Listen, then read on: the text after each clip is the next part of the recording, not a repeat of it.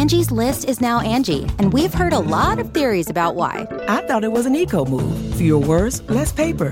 No, it was so you could say it faster. No, it's to be more iconic. Must be a tech thing. But those aren't quite right. It's because now you can compare upfront prices, book a service instantly, and even get your project handled from start to finish. Sounds easy.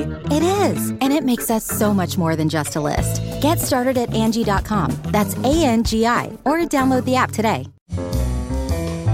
This is Merriam Webster's Word of the Day podcast for Wednesday, March 26th. Brought to you by the new Merriam Webster's Advanced Learners English Dictionary, designed for students and teachers of English as a second language. Learn more at learnersdictionary.com. Today's word is sallow, spelled S A L L O W. Sallow is an adjective that means of a grayish, greenish, yellow color, suggesting sickliness. Here's the word used in a sentence.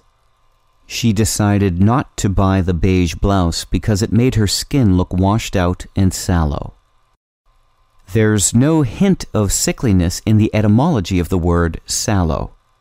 It appears in Old English as salu and could mean dusky or dark or grayish greenish yellow.